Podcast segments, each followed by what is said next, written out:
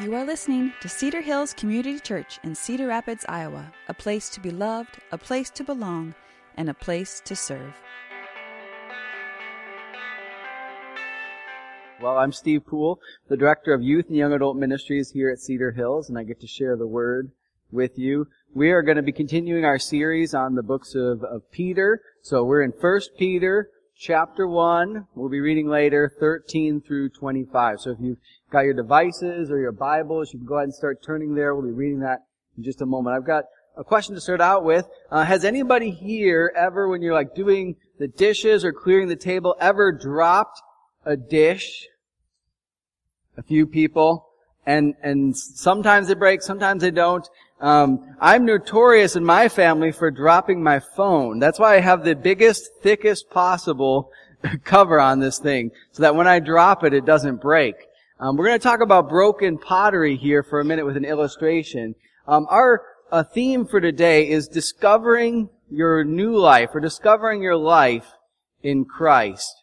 And um, I came across this when I was watching PBS a couple years ago. They had a kind of an art showcase thing, and, and it's called uh, kintsugi art.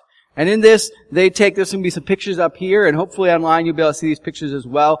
Kintsugi art. They take broken pottery, and they make it new. They remake it. And um, usually this is pottery that was maybe a family heirloom, something that means a lot to the family, and they invest in having an artist take it and make it even better than before. This new pottery is worth more, it's more beautiful than ever.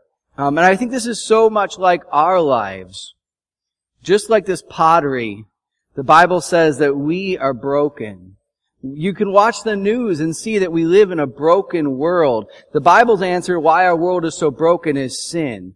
That when humanity chose sin over obedience to God, consequences happen. And the consequences are the things we still feel today. And we see it in the news and we see it in our own lives when we sin.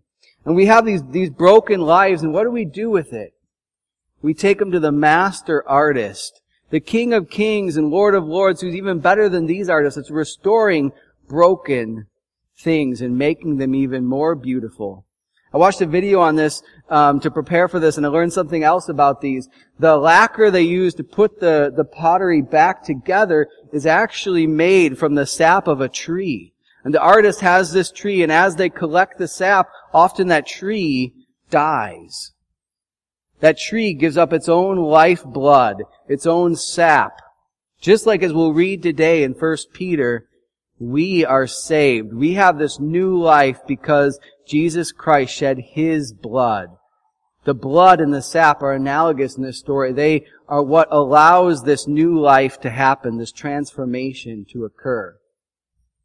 And we see in Peter's own life, Peter, if you were with us a couple weeks ago, I shared a bit of the story of Peter, and he was following Jesus, but he betrayed Jesus. He denied that he even knew him three times in one night and he felt terrible and God restored him and called him to a new life. And so when Peter shares about being a broken person, we know from his own experience that he is a broken man, only made new by the love of God expressed through Jesus Christ and his sacrifice and his resurrection. So let's go ahead and in light of all that, let's read 1 Peter uh, chapter 1, verses 13 through 25. I always like to read the scripture. It gives you kind of the whole context, the breadth of the little things we're going to highlight, and helps you see the broad, big picture of what's going on here. So verse 13. Therefore, prepare your minds for action, and being sober-minded, set your hope fully on the grace that will be brought to you at the revelation of Jesus Christ. As obedient children, do not be conformed to the passions of former ignorance. But as he who called you is holy, you also be holy in all your conduct. Since it is written, you are holy for I am holy. And if you call him Father who judges impartially according to each one's deeds, conduct yourselves with fear throughout your time in exile knowing that you were ransomed from the futile ways inherited from your forefathers, not with perishable things such as gold or silver, but with imperishable blood of Christ, the Lamb without blemish and spot. For he was foreknown before the foundation of the world, but he is made manifest in these last times for the sake of you, who through him are believers in God, who raised him from the dead and gave him glory so that your faith and hope are in God. Another, uh, having purified your souls by your obedience to the truth, you, uh, for a sincere brotherly love, love one another earnestly with a pure heart since you have been born again, not of a perishable seed, but an imperishable, through the living and abiding word of God. For it is written, all flesh is like grass, and its glory like the flower of the grass. The grass withers, the flower fails, but the word of the Lord remains forever. But, and this word is the good news that was preached to you. May God bless the reading of His Word. As we get started today, the first word here in this section that we're checking out is therefore. And you need to know, if you haven't already, that therefore is a transitional statement. It's kind of like the cause, the effect, the if then statement often used in scripture. So we always must go back and say, why is the therefore? Or what is the therefore? Therefore. Right? So let's review what we, what we learned in verses 1 through 12. I'm going to quote a couple of things here, but we learned that, um, that we have this living hope in Christ Jesus, received as an imperishable inheritance, according to His great mercy, when He caused us to be born again to a living hope through the resurrection in Christ Jesus. That's in verses 3 and 4. So that's what the therefore is there for. Because of this great mercy, this, this imperishable inheritance that we've received, what ought we do? What's the then?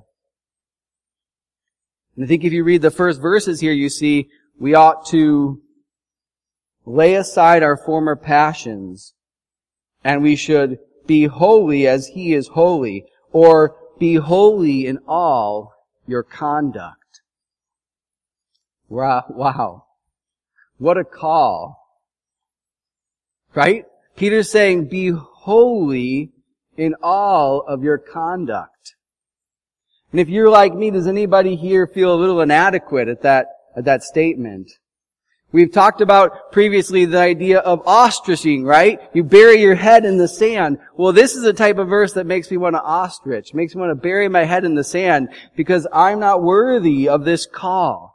I'm not worthy of him saying, be holy for I am holy.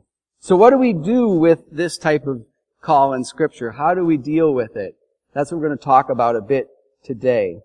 First, I think there's two truths that are playing here in the scripture. You'll see them in your notes or on the screen. I think it's clear from 1 Peter that God does not cheapen His grace by making it conditional to our actions. Let me say it again. God does not cheapen His grace by making it conditional to our actions. It's an imperishable inheritance that you and I receive just because of the work of Jesus Christ in our lives. If we believe in Him, if we put our faith in Him, we are adopted into His family. And just like you receive inheritance because of who your father is, we receive our inheritance because of who our spiritual father is. It's not conditional on our actions. So everything he talks about being holy is not a condition of you be holy and then you'll receive this forgiveness. That's not the order we see here. It's you have been forgiven, so now you're free. Go and be holy, for I am holy. And two, that's the other side of it. God does not cheapen His grace by compromising His standards. God doesn't say, well, I love all people, so I'm going to compromise my standards and let some not holy people in to heaven. God cannot do that, and He will not do that because He is holy. It would go against His very character. He cannot, He will not compromise His standards. And that's good because it actually means that the sacrifice of Christ is worth even more, right? It would cheapen the sacrifice of Jesus if He were to now compromise and say, well, you're kind of good enough, right?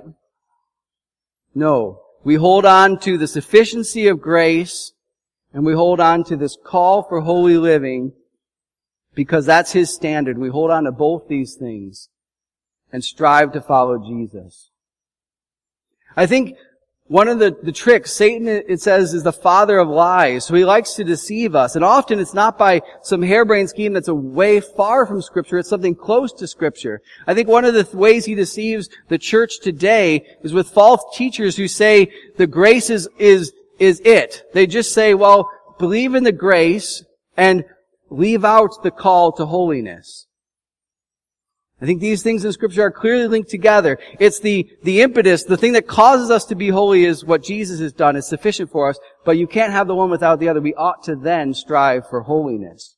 I think the other side is true as well. There are people in this room, probably people like me when I was first a Christian, who we try to hold on to earning God's favor, right? We're like, if I can just be good enough, God will love me more. God will, I will feel, you know, I, I will have more of that blessing. God will love me more. And, and in either of these, I think we, we worship the wrong thing. In one, we worship our rules. We make our lives about following God's rules and we worship the law. And in the other, we worship our freedom. We say our freedom is actually bigger than Jesus. We say because God gave us His freedom, we're worshiping it when we express it too greatly. We don't lean into this call for holy living. So I think we need to hold on to both of these things tightly. One construct that Christianity has used to help us understand this is two words, justification and sanctification. So if you haven't heard these before, we're going to define them. They'll be in your notes on the screen. Justification refers to God's declaration that someone is determined to be righteous in His sight. This justification is a one-time act whereby God declares a sinner uh, that you, a sinner like you and me, to be not guilty and perfectly righteous before His justice. I always think ju- uh, justification and justice. Just like you go before a judge and he says, this is your consequence, and once you've paid it, you're free to go, right? Your, your guilt has been paid. Your debt to society has been paid. That's what justification is. Our sin debt has been paid. And it happens when we believe in Jesus Christ and His blood pays the price for our sins and we're covered by His blood and we receive His righteousness. That's justification. But sanctification is different. On the other hand, that is the continual process of being made more holy. It is the progressive conformity of one who has, has been justified into the image of the Savior through the work of the Holy Spirit. It's God in us, the Holy Spirit living in us, conforming us more and more to Christ's likeness.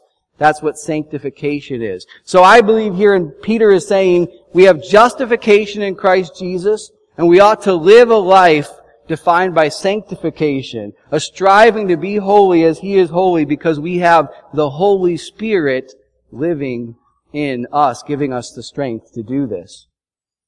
Now, how has the church handled some of these issues historically? I went and looked at the Heidelberg Catechism. So it has a question in there. This is from the Lord's Day 32. Question and answer 86. If you want to go look it up later. Uh, you can do so at the Reformed Church website. Look at the, the, the Heidelberg Catechism. You'll find it there. Um, but I think they do a really good job of balancing this tension between these two things in the life of a Christian. The question is this. What we have been deli- uh, since, since we have been delivered from our misery by the grace of Christ without merit of our own, why then should we do good works? Right? If the sacrifice of Jesus is sufficient, His righteousness has covered us, we can live however we want, right? Why live, why do good works? And I think the answer is very telling and very biblical. Because Christ, having redeemed us by His blood, is also restoring us by His Spirit into His image. Just like the potter takes the broken pottery and uses uh, you, and puts it back together and makes it into something new. That's the process of sanctification we see here. The Spirit is restoring us into His image so that our whole lives may show that we are thankful to God for His benefits. So that we may be pra- so He may be praised through us. So that we may be assured of our faith by its fruit, and so that the, our godly living to our, might be a witness to our neighbors, and they might be won over for Christ. There's some key things here, right? Our sanctification, it glorifies God. Just like when you look at that kintsugi pottery and you look at how beautiful it is and you say, the artist made this new and did a good job. When people look at our Christian lives, they should look and see how you've been transformed, just like that pottery, and give the glory to the artist, the great artist. And we can be a witness to our neighbors who ask questions of, of what's new, what's different in your life, and you can share your faith. Or even the fruits. As you bear fruit, as God transforms you, you know, the fruit of the Spirit is love, joy, peace, patience, kindness, goodness, faithfulness. Um, those fruit of the Spirit, the more you see that, the more evidence you can say, I know I am saved. I have believed and I see fruit in my life. If you're really a, nerd for all this stuff, look up the Belgic Confessions, articles 23 and 24. They talk about um, about sanctification and justification as well. I think in that answer, though, they've so well managed the tension here between Jesus' holiness and call to holy living and also the complete sufficiency of His grace and His sacrifice on our behalf. One of my personal favorite verses is uh, Romans 6, 1 and 2 that has to deal with this topic. It says this, What shall we say then? Are we to continue in sin that grace may increase? By no means. How can we who are dead to sin still live in it? So you must consider yourselves dead to sin and alive to God in Christ Jesus. This is the beautiful truth of the new life we have. We're no longer defined by our past. We're no longer defined by, our past sins and mistakes. But we live this new life, one where we can say, I'm no longer that sinner. It doesn't have a grip on me anymore. And brothers and sisters, we are freed to love as God loves. We're freed to offer um, forgiveness, radical forgiveness, as Jesus has offered forgiveness to us. We're free to show hospitality to everyone as Jesus did. And we're free to share stories of redemption and hope because we're broken pottery that has been made new. And I think this is the call we see here in 1 Peter for us as Christians. I want to share a couple new life passages. If you've been around, you've probably heard this one quoted. It's 2 Corinthians 5.17. It might be like the key new life passage. Therefore, if anyone is in Christ, he is a new creation. Just like that pottery. The old has passed away. Behold, the new has come. Now, I want to just get something else out there that might be attention as you hear these words. Okay, I'm a new creation, Steve, right? But I hear I'm a new creation on this side. But when I leave church and I go home, I still feel like I want to sin. I still struggle with temptation and I still make mistakes? How do I balance this, this truth that I am a new creation with this reality that I still live with sin in my life? I think one of the ways the Bible talks about this is our flesh, our bodies has not been made new, right? When you believe in Jesus Christ, He doesn't give you a new physical body. That doesn't happen yet. That happens at Christ's return, second coming. But right now, you live in a, in a body that's still corrupted by sin, like we talked about in the beginning. So you have this flesh that is urging to sin, but you've got the spiritual reality that says, I'm a new creation that's no longer me. So you have this war waging between you. Paul talks about it beautifully in Romans. This war and this battle going on. And so he calls us to do things like die to ourself and crucify the flesh so we might be more like Christ. Another way this call is talked about that's similar to 1 Peter is in Romans 12, 1 and 2. Some of my favorite verses as well. I'd appeal to you therefore, brothers and sisters, by the mercies of God, to present your bodies as a living sacrifice, holy and acceptable to God, which is your spiritual act of worship. Do not be conformed to this world, but be transformed by the renewal of your mind, that by testing you may discern what is the will of God, what is good and acceptable and perfect.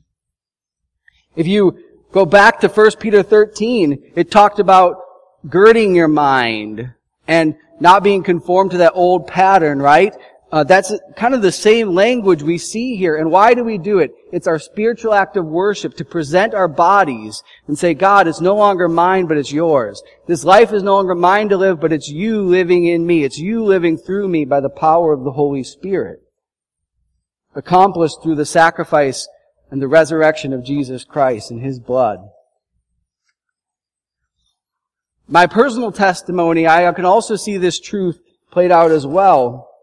For many years after I started to take my Christianity seriously, I lived kind of miserably because I was in this cycle of sin and shame.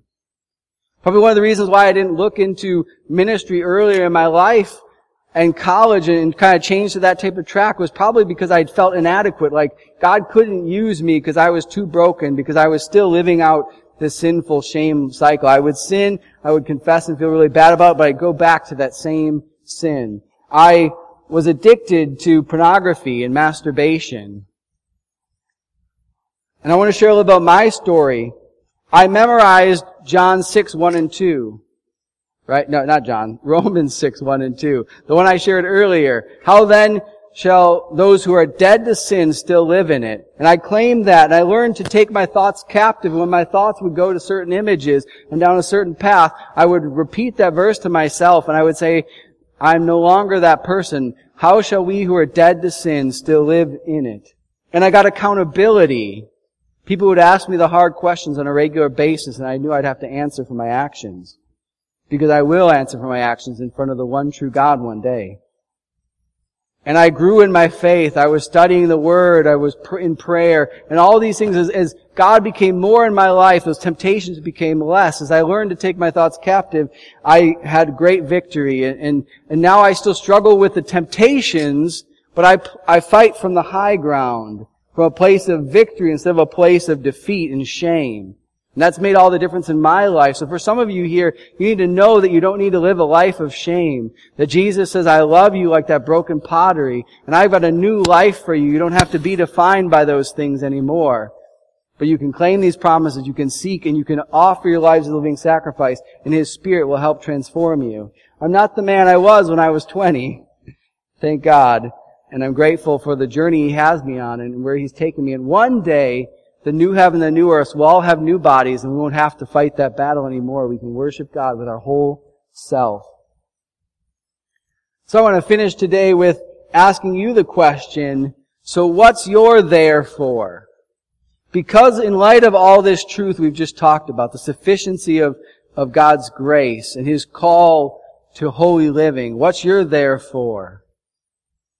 How should you and I live? And it can be very personal, but here's a couple things that stuck out to me, and I listen to the Spirit, invite Him to reveal these things to your life. But the first thing I have is this, there might be people in this room who, this is the first time you've understood how salvation works. That you can believe in the sacrifice of Jesus Christ and His resurrection. You can be saved from your sins. It doesn't depend on how good you are. You cannot earn it and you will not earn it. You, you receive it as an inheritance because you believed and you've been adopted into God's family. And if you're here today and you want to know more about that, I invite you to come talk to me talk to Pastor Kent, one of the other uh, staff here, or a friend, or a parent, a loved one who you know has has a relationship, and they'd love to talk to you more about that. Pray with you about about about that. It's, it's so simple. You just believe and you receive. Two, maybe you're here today and you're living in a cycle of guilt and shame. And you're struggling to believe you're a new creation. You're struggling to see that that's the truth of Scripture, but it doesn't fit with your reality. I'd pray that first, if you're in these sins, I pray that you seek accountability. Confess those sins to a brother or a sister. The Bible talks about that. Getting your sin out in the open, like uh, when you take a wound and you let it get air, it doesn't fester anymore. It cleans it out. Confession is a part of that. But also, seek God every day and offer your life as a living sacrifice. Because the more you draw near to Him, the more the counterfeits will look counterfeit.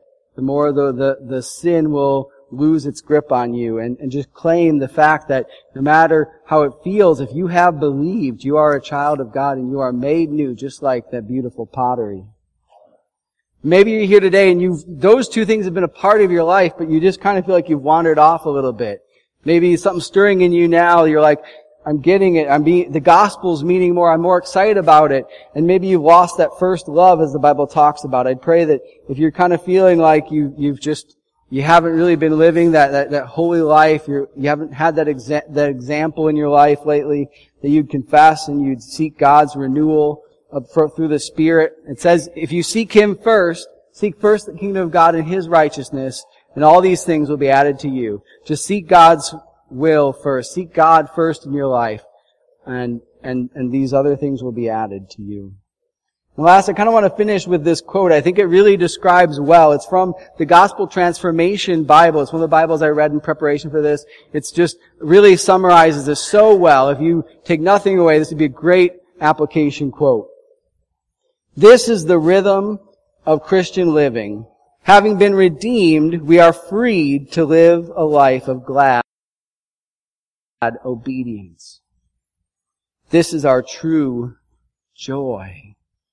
Having been loved so well, our delight is to love in return. We are not loved because we obey. We obey because we have loved. We are loved. Knowing that you were ransomed. Let's pray. God, I thank you so much for the truth of your scripture. I thank you that we can all stand firm in this promise that we are loved by you, and if we just believe in Jesus Christ, that He came and He died on the cross and He rose again, we put our faith and trust in you, God, that we can have this, this inheritance, this incredible inheritance that lasts forever, incorruptible, God. And it's not based on what we do, like so many other religions and even other churches in America will preach. It's not about what we do, but it's about what you've done. And as we stand firm in what you've done, we are also called then, out of love and obedience, to joyfully serve you, to joyfully strive to be holy, to joyfully seek out sanctification in our life, to be transformed more in your image, to offer ourselves each morning as a living sacrifice and say, God, I don't live for myself, I live for you because you died for me, I'll live for you, God. And I pray that that would be true about each and every one of us here, and that if there's people living in a cycle of sin and shame, that you would help us to seek others, seek accountability, and also just seek you, God. Because the power of transformation, the power of being made new of this new life doesn't come from just trying hard or, or a five-step plan. The power comes by the Holy Spirit, God incarnating us, God living in us and giving us the strength to live for you. You, Jesus, when he went and ascended to heaven, he said, it is good that I depart so that the Spirit can come, that the helper may come, God. And it's so much better that we have you living in us, even than have Jesus beside us. Father, I just, uh, just pray that you would help us to live for you this week. In Jesus' name, amen you for listening. We pray you were blessed by today's message. If you'd like to support the ministry of Cedar Hills, please visit our website, www.cedarhillscr.org.